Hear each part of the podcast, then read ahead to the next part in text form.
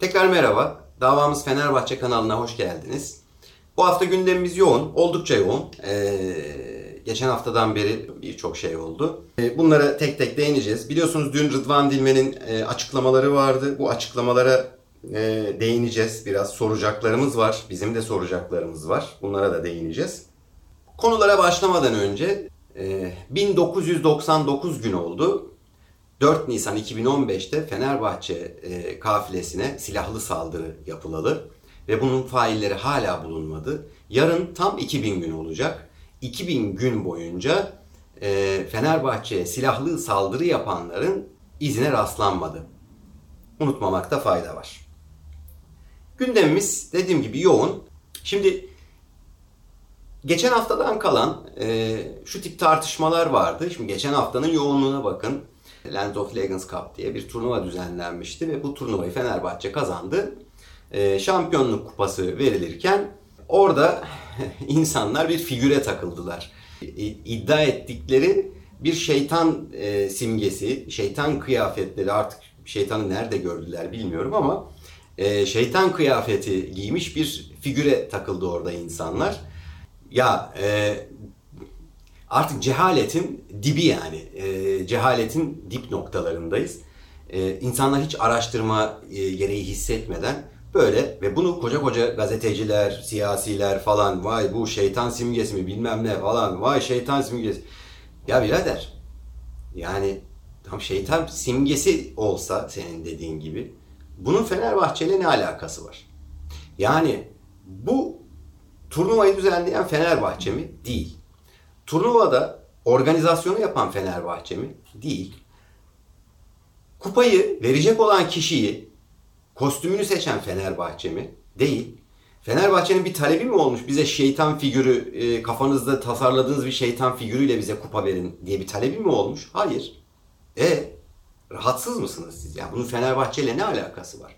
Kaldı ki e, Lens of Legends Cup yani Lens of Legends daha doğrusu bir e, bildiğim kadarıyla Antalya'da bir otel projesi. Ve orada sizin şeytan diye simgelediğiniz şey de kral. Yani kralı simgeleyen bir kostüm aslında.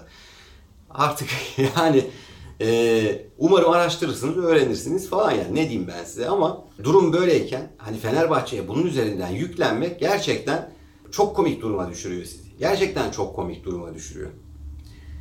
Bunun dışında geçtiğimiz hafta e, bu Kanarya ve Boğa e, tartışması, simge Fenerbahçe'nin simgesi olan Kanarya ve Boğa mı falan tartışmaları vardı. Gör, gördüğüm en boş tartışmalardan bir tanesi. E, Boğa figürünün Fenerbahçe ile bir alakası yoktur. Fenerbahçe'nin içinden çıkmış bir şey değildir. Kanarya, e, Boğa'nın tam tersine Fenerbahçe'nin içinden çıkmış bir simgedir. E, dolayısıyla yani e, Fenerbahçe'nin simgesi sarı kanaryadır. Yani bununla oynamaya falan gerek yoktur. Renkleri sarı laciverttir. Bununla da oynamaya gerek yoktur. Yapmayın yani. Bu, bu boş tartışmaların içine girmeyin. Gerçi kulüp bununla ilgili e, dünkü Hatay Spor maçında bence noktayı koydu bu tartışmalara. E, tribüne koskocaman bir sarı kanaryalar e, ta, pankartı yerleştirmişlerdi. Ve e, sarı kanaryalar pankartının dışında dikkatimi çeken bir de şöyle bir şey oldu formaların sırtında e, en yukarılara doğru bir yere bir kanarya figürü işlenmişti, resmedilmişti. O da hoşuma gitti açıkçası görünce, güzel olmuş. Dolayısıyla kulüp de aslında bu konuya noktayı koymuş. E, bu konuyu da bence daha fazla uzatmaya gerek yok. Yani taraftarın da uzatmasına gerek yok. Diğer bir gündemimiz, geçen hafta oynadığımız maçtan sonra, Rize maçından sonra hatırlarsanız bu sezon çok tatlı geçecek diye başlıklar atılmaya başlandı. Yine hatırlarsanız aynı kişiler geçen sene lig başlarken de bu sezon zorlu geçecek diye bir başlık atmışlardı. Ee, başkanımızın işte e, TFF ile TFF başkanıyla e, Zorlu Center'da görüşmesine atfen e, bu sezon zorlu geçecek diye bir şey atmışlardı, başlık atmışlardı. Ondan önce de zaten biliyorsunuz e, Hıncal Uluç bu görevi çok iyi yapıyor. Her sezon açılışında, sezon açılırken açılmadan başlıyor. İşte Fenerasyon şöyle, bunlar zaten ele geçirdiler. Fenerbahçeliler şöyle bilmem ne, bütün medya bunların elinde. Neredeyse hiç görmüyoruz ama öyle bir esiyorlar, gürlüyorlar.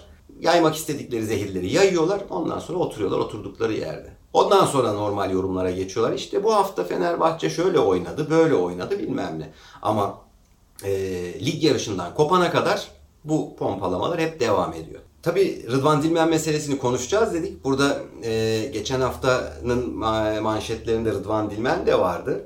Mesela Fenerbahçe haklı olarak iki penaltı kazandığında işte Rıdvan Dilmen sezonu hayırlı olsun, yok işte bilmem ne falan gibi Rıdvan Dilmen Serdar Tatlı bağlantısı, o işin içine Ferit Şahenk'i karıştırdılar falan filan. Böyle bir e, komplo teorileri üretmeye başladılar. Ama e, mesela Zekeriya Alp e, MHK başkanı iken e, Galatasaray penaltı kazandığında kimse böyle bir e, teori falan üretmiyordu, komplo teorisi üretmiyordu. Herkes uslu uslu yazıyordu böyle. Enteresan adamlar. E, bunların neden böyle yaptıklarını da aslında Rıdvan Dilmen biraz açıkladı. O konuya biz de geleceğiz. Bunun dışında Fenerbahçeli Hukukçular Platformu diye bir e, hesap var. Hukukçu e, arkadaşların, e, Fenerbahçeli hukukçu arkadaşların e, sosyal medyada buluştukları e, bir hesap. O hesaptan bir duyuru yapıldı. Hatay Spor maçımızın hakemlerinden Ümit Öztürk'le ilgili bir e, suç duyurusunda bulunmuşlardı. İstanbul Cumhuriyet Başsavcılığı tarafından takipsizlik kararı verilmiş. Bunun duyurusunu yaptılar. Ve bu işin daha e, bitmediğini, e, itiraz hakkımı, haklarını kullanacaklarını da bildiren bir tweet attılar. Ve geçen haftanın gündemlerinden bir tanesi de aslında biz Fenerbahçeliler için T24 gazetesiydi. T24 gazetesi çok enteresan işler yapmaya başladı. Mesela e, bir haber yaptılar T24 gazetesinde. Şimdi bakın T24'ün bir resmi kurumsal Twitter hesabı var. T24 Spor diye de bir hesapları var. Yani orada da spor haberlerini veriyorlar. Ama e, nedense bu tip haberleri spor e, kanalında değil T24'ün kendi kurumsal hesabından veriyorlar. Attıkları başlık şu. Demişler ki transferde 97 yıl boyunca toplam 1 milyon 950 bin euro harcayan Zorya Allah yarı 1,5 milyon euroya kiraladı. E, Zorya bir futbol futbol kulübü, Allah yarda Fenerbahçe'nin futbolcusu. Yani 97 yıl boyunca e, 2 milyon euro bile harcamayan takım 1,5 milyon Allah yara verdi. Abi yani sizi gelen ne var burada? Yani gerilmişsiniz ki böyle bir başlık atmışsınız. Şimdi başlık bu değildir bir kere. Yani başlık Allah yar Zora'ya transfer oldu. Mesela bu bir başlıktır. Ha, o başlığın altında haberin içeriğine girdiğinde Zorya ile ilgili o bildiklerini anlatırsın. Ama bu bu başlık değil. Bu başka bir şey. Yani bu aslında Fenerbahçe'ye olan alerjinizle ilgili bir şey bu. Böyle başlık atmanız. Neden? Çünkü ben mesela e, bu başlığı gördükten sonra aklıma ilk gelen Galatasaraylı Buruma oldu. 2014 yılıydı zannedersem. E, sakatlandı ve sakatlığı uzun sürecekti ve o sakat haliyle Antep'e kiralandı. Gaziantep'e kiralandı yanlış hatırlamıyorsam. Antep'e gitti mi onu bile bilmiyoruz. Yani ama Buruma ile ilgili mesela hiç böyle bir haber yapılmamış.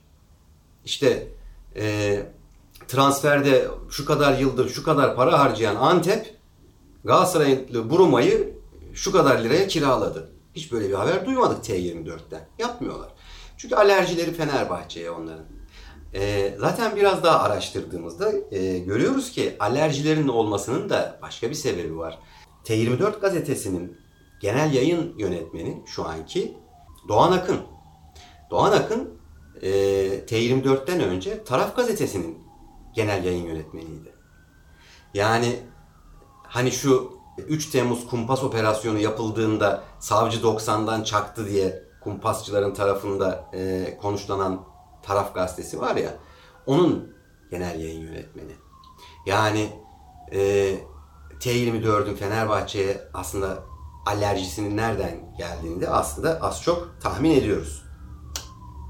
Evet geçen haftanın gündemlerinden bir tanesi de e, Fenerbahçe Opet Eczacıbaşı erkek voleybol takımlarının maçıydı. 2-0 geriye düştüğümüz maçı 3-2 kazanmayı bildik. Fakat kazanmamıza rağmen taraftarların hakeme olan tepkisi çok da fazla dinmedi. Hakem gerçekten skandal kararlara imza attı ve taraftarlarımız her zamanki gibi araştırmacı taraftarlarımız e, hakemin Galatasaray formasıyla e, olan bir fotoğrafını buldu ve yayınladı. Şimdi bakın aslında normalde normal bir ülkede e, bir insanın e, bir hakemin Galatasaraylı olması, işte Fenerbahçeli olması, Beşiktaşlı olması çok da önemli değildir. Yeter ki işi yaparken layıkı veçiyle yap. Yani o işin hakkını vererek yap.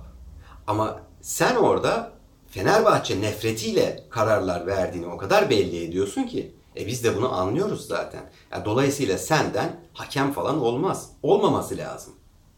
Yani e, Voleybol Federasyonu'nun da e, bu tip e, şeylere müsaade etmemesi gerekiyor açıkçası.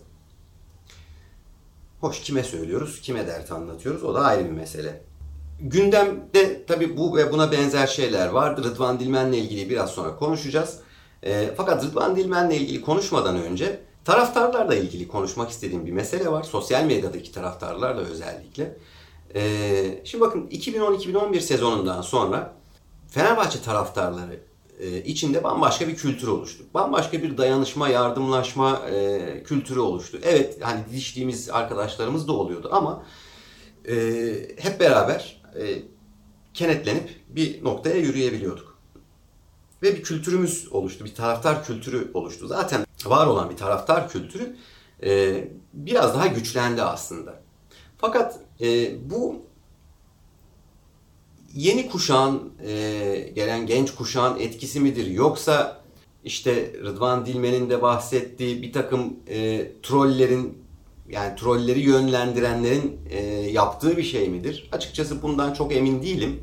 Çünkü normal insanın yapmayacağı şeyler. Şimdi bakın mesela e, Fenerbahçe kurumsal hesabından, e, sosyal medyası, Twitter, Facebook fark etmiyor. E, sosyal medya hesabından bir baş sağlığı paylaşılıyor. Şimdi yani baş sağlığına, baş sağlığı e, tweetinin altına ya da iletisinin altına ya tutup da işte transfer, santrfor, bilmem ne, forvet nerede falan yapmayın arkadaşlar. Yapmayın ya bu bu artık yani bu Fenerbahçelilikle falan alakalı değil. Bu artık insanlık dışı bir şey. Yani yaptığınız gerçekten çok ayıp bir şey. Yani siz ya ailenizden birisi vefat ettiğinde cenazeye gittiğinizde orada insanlarla transfer mi konuşuyorsunuz? Forvetimiz yok abi forvet almamız lazım bilmem ne işte sol açık şöyle bilmem. Bunu mu konuşuyorsunuz cenazede? Manyak mısınız? Yapmayın yani. Yani bu tip e, tweetlerin altına yazılacak şeyler, bu tip iletilerin altına yazılacak şeyler bellidir zaten. Başsağlığı dilemek istersen dilersin. Onun dışında da saçmalamadan durur bakarsın yani en fazla. Ama saçmalamazsın yani. Yani iyice saçmalamaya başladılar. E, açıkçası bu beni çok üzen şeylerden bir tanesi. Bu sadece tabii Fenerbahçe ile ilgili değil. Yani e, Galatasaray'ın Beşiktaş'ın Twitter hesaplarında da böyle başsağlığı e, mesajları yayınlandığında oralara da bakıyorum.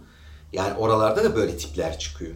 Ama bizde belki benim gözüme çok fazla batıyor ama bizde çok fazla oluyor. Yapmayın lütfen. Yani e, her şeyi tadında bırakın ve o kültürümüzü de ya bakın bu ne Fenerbahçe kültüründe ne Fenerbahçelilik kültüründe ne de yaşadığınız toprakların kültüründe böyle bir şey vardır. Yoktur yani. Yapmayın. Ee, gerçekten çok e, üzücü ve ayıp. Bunu yapmayın yani. Bu benim naçizane bir isteğim yani. Umarım ciddiye alınır. Şimdi gelelim Rıdvan Dilmen meselesine. Şimdi Rıdvan Dilmen NTV'de bir konuşma yaptı. Yapacağını bir gün öncesinden söyledi zaten. Rıdvan Dilmen konuştu. Fatih Altaylı ona destek oldu. Aynı akşam oluyor bunlar. Fatih Altaylı ona destek oldu. Ne yüzle destek oluyor onu da bilmiyorum tabi de. Ee, Fatih Altaylı ona destek oldu. A Spor'da Evren Turan diye biliyorsunuz Galatasaraylı bir yorumcu var. Ee, canlı yayını terk etti. Ersin Düzen canlı yayında kendini kaybetti. Ben diplomalıyım, şöyleyim, böyleyim bir şeyler söyledi. Ercan Taner Ercan Taner'e ne oldu onu bilmiyorum ama yani gece attığı mesajları görseniz ben çok güldüm yani. Saçmalamış yani resmen. Saçma sapan mesajlar.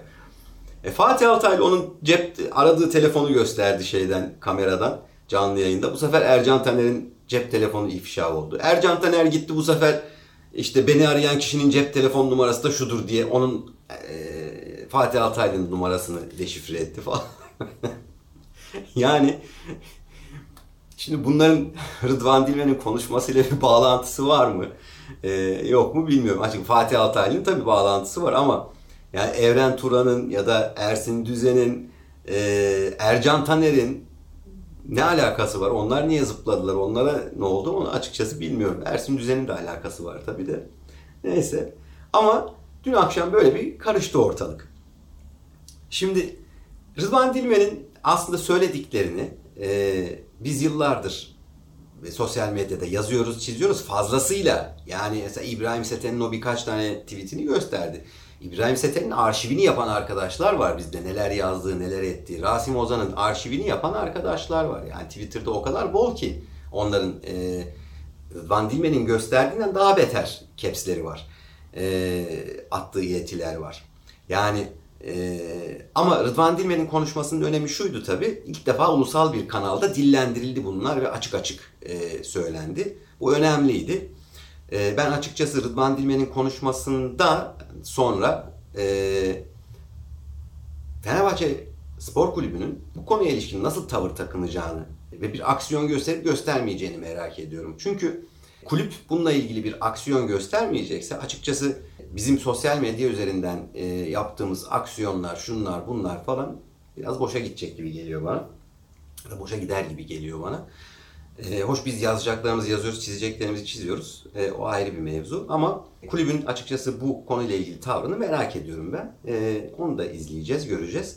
Rıdvan Dilmen konuyu çok kişiselleştirdi. Yani biraz sanki onun damarına basıldı diye bu konuşmayı yaptı. Açıkçası bana da öyle geliyor. Yani çünkü bunlar zaten olan şeylerdi. Zaten bilinen şeylerdi. Ee, hadi 2015-2016'ya kadar konuşmadın ama 2016'dan sonra neden konuşmadın mesela? 2017'de neden bunları konuşmadın? Yani 2016 şu yüzden o dönemde herkes safını belli etti. Yani ee, işte yurt dışına kaçacak olanlar kaçtı gittiler orada yaşıyorlar. Burada kalacak olanlar da dönüşlerini yaptılar. Senin dediğin gibi, Rıdvan dediği gibi dönüşlerini yaptılar. Burada işte yaşıyorlar. E, hani şimdi bunu mesela damarına basılmasaydı, üstüne bu kadar gelinmeseydi konuşmayacak mıydın? Bence konuşmayacaktı tabii. E, neyse işin bu başka bir tarafı. E, Rıdvan Dilmen konuştu. Ortalığa döktü bunları ve medyada da bunun yansımaları enteresan oldu.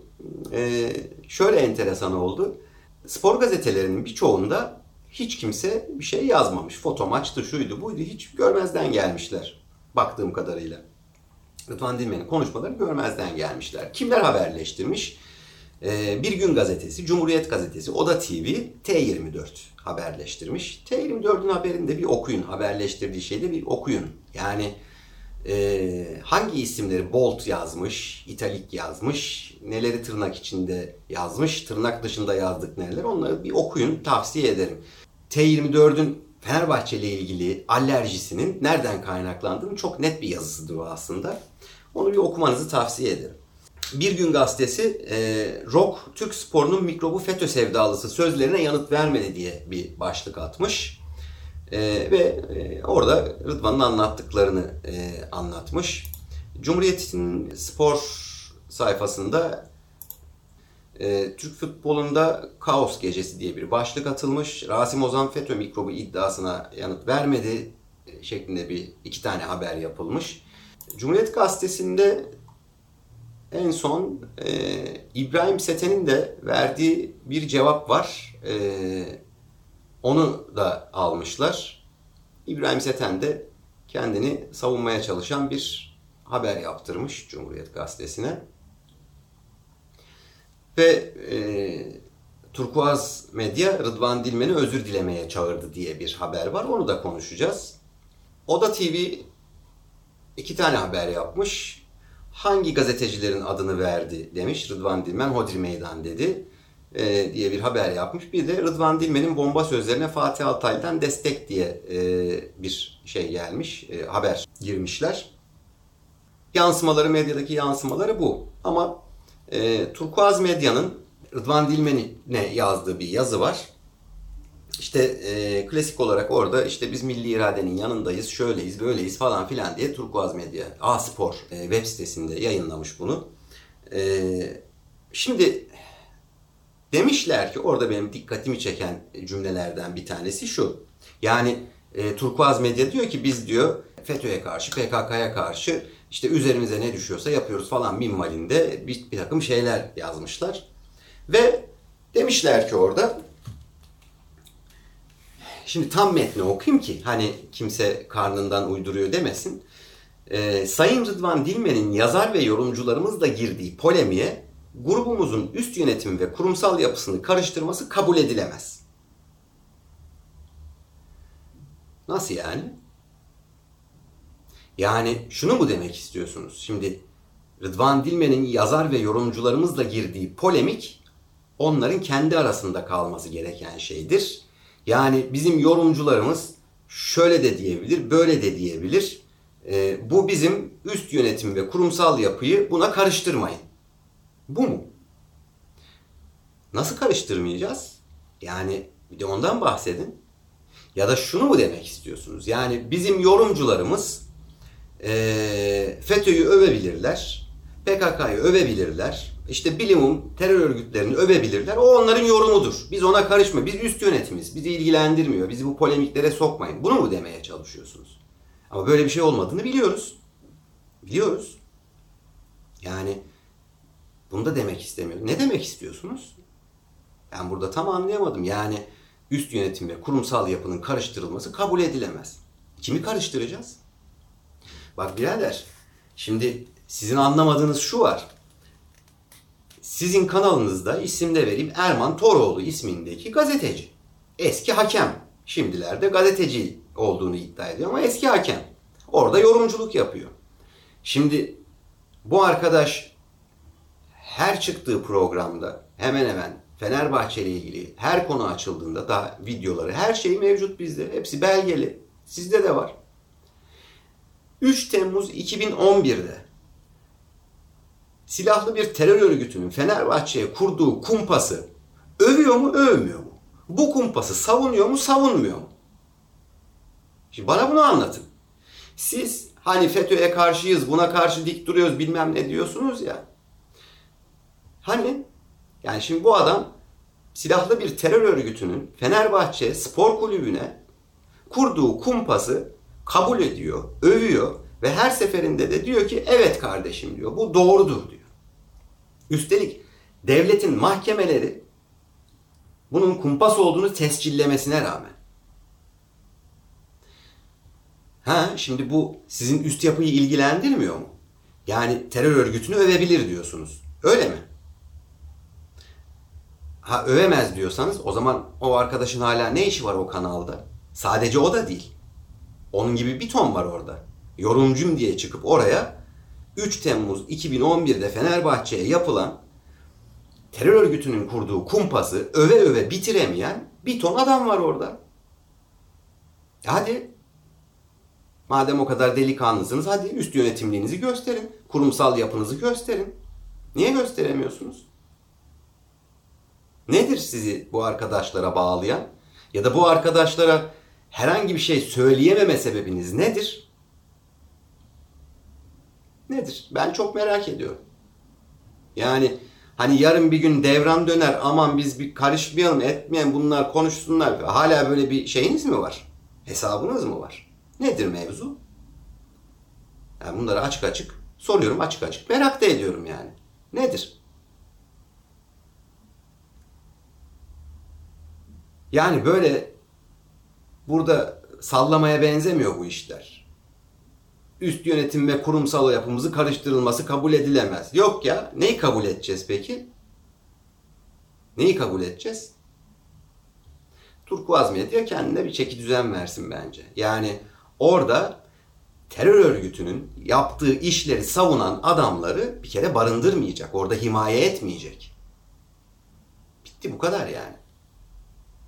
Çok basit. Çok basit. Yani hemen arşivleri çıkartalım. Eğer siz bilmiyorsanız üst yönetimsiniz ya siz. Hani sizin çok alakanız yok ya. Biz aa duymadık falan diyorsanız hemen çıkartalım hepsini verelim biz size. Orada çıkan Trabzonsporlu yorumcularına kadar hepsini söyleyelim. Hepsinin o terör örgütünün 3 Temmuz'da yaptığı kumpası nasıl övdüğünü görüntüleriyle gösterelim size. Yani eğer samimiyseniz tabii. Hani milli irade ediyorsunuz ya biz devletimize, milletimize bilmem ne FETÖ, terör örgütü, ödüdü, büdüdü bilmem ne diyorsunuz ya. Hadi gösterin. Hadi öven adamları hadi gösterin. Ya ne yapacaksınız bekliyoruz. Bugün sizin kanalınızda, bir spor kanalında herhangi bir yorumcunuz çıkıp efendim Ergenekon da kumpas değildi, Balyoz da kumpas değildi, e, taş gibi onlar işte şöyleydi, böyleydi bilmem neydi. 17-25 kumpas değildi. Hadi ne yapacaksınız? Ne diyeceksiniz? Şey mi? Bu polemiğe bizi katmayın. Grubumuzun üst yönetim ve kurumsal yapısını bu işlere kat... Bunu mu diyeceksiniz? Onu diyemezsiniz işte. Onu diyemezsiniz. Değil mi? Bunu da diyemeyeceksiniz. Yani orada sırf siz sevmiyorsunuz renklerini Fenerbahçe'nin diye orada terör örgütünü övdürtmeyeceksiniz. Madem üst yapısınız, madem işte kurumsalsınız falan filan ya. Yapmayacaksınız o zaman. O zaman terör örgütünü öven, 3 Temmuz 2011'de yaptığı kumpası öven kim varsa yarın kapının önüne koyacaksınız onları. Bu kadar basit. Yapacağınız iş bu kadar basit. Onları kapının önüne kovmadığınız her gün ben sizin başka bir hesabınız olduğunu düşüneceğim. Bu işlerde başka bir hesabınız var sizin diyeceğim. Bu kadar basit bu. Bu kadar basit. Ya da bunun açıklamasını yapın ya. Açıklamasını yapın. Evet deyin ki yorumcularımız e, terör örgütü kumpasını övüyor ama biz de buna müsaade ediyoruz. Ha, bunu söyleyin.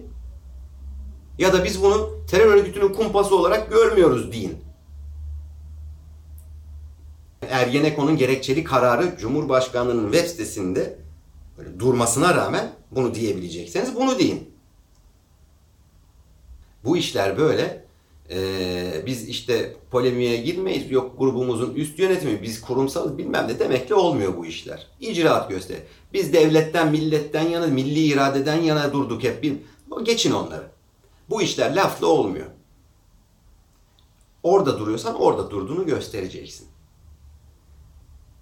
Yani bir tane hakem eskisi çıkıp da orada terör örgütü propagandası yapamayacak. Üst yönetime, kuruma rağmen yapamayacak. Yapmaması lazım. Bunu öğretmeniz lazım.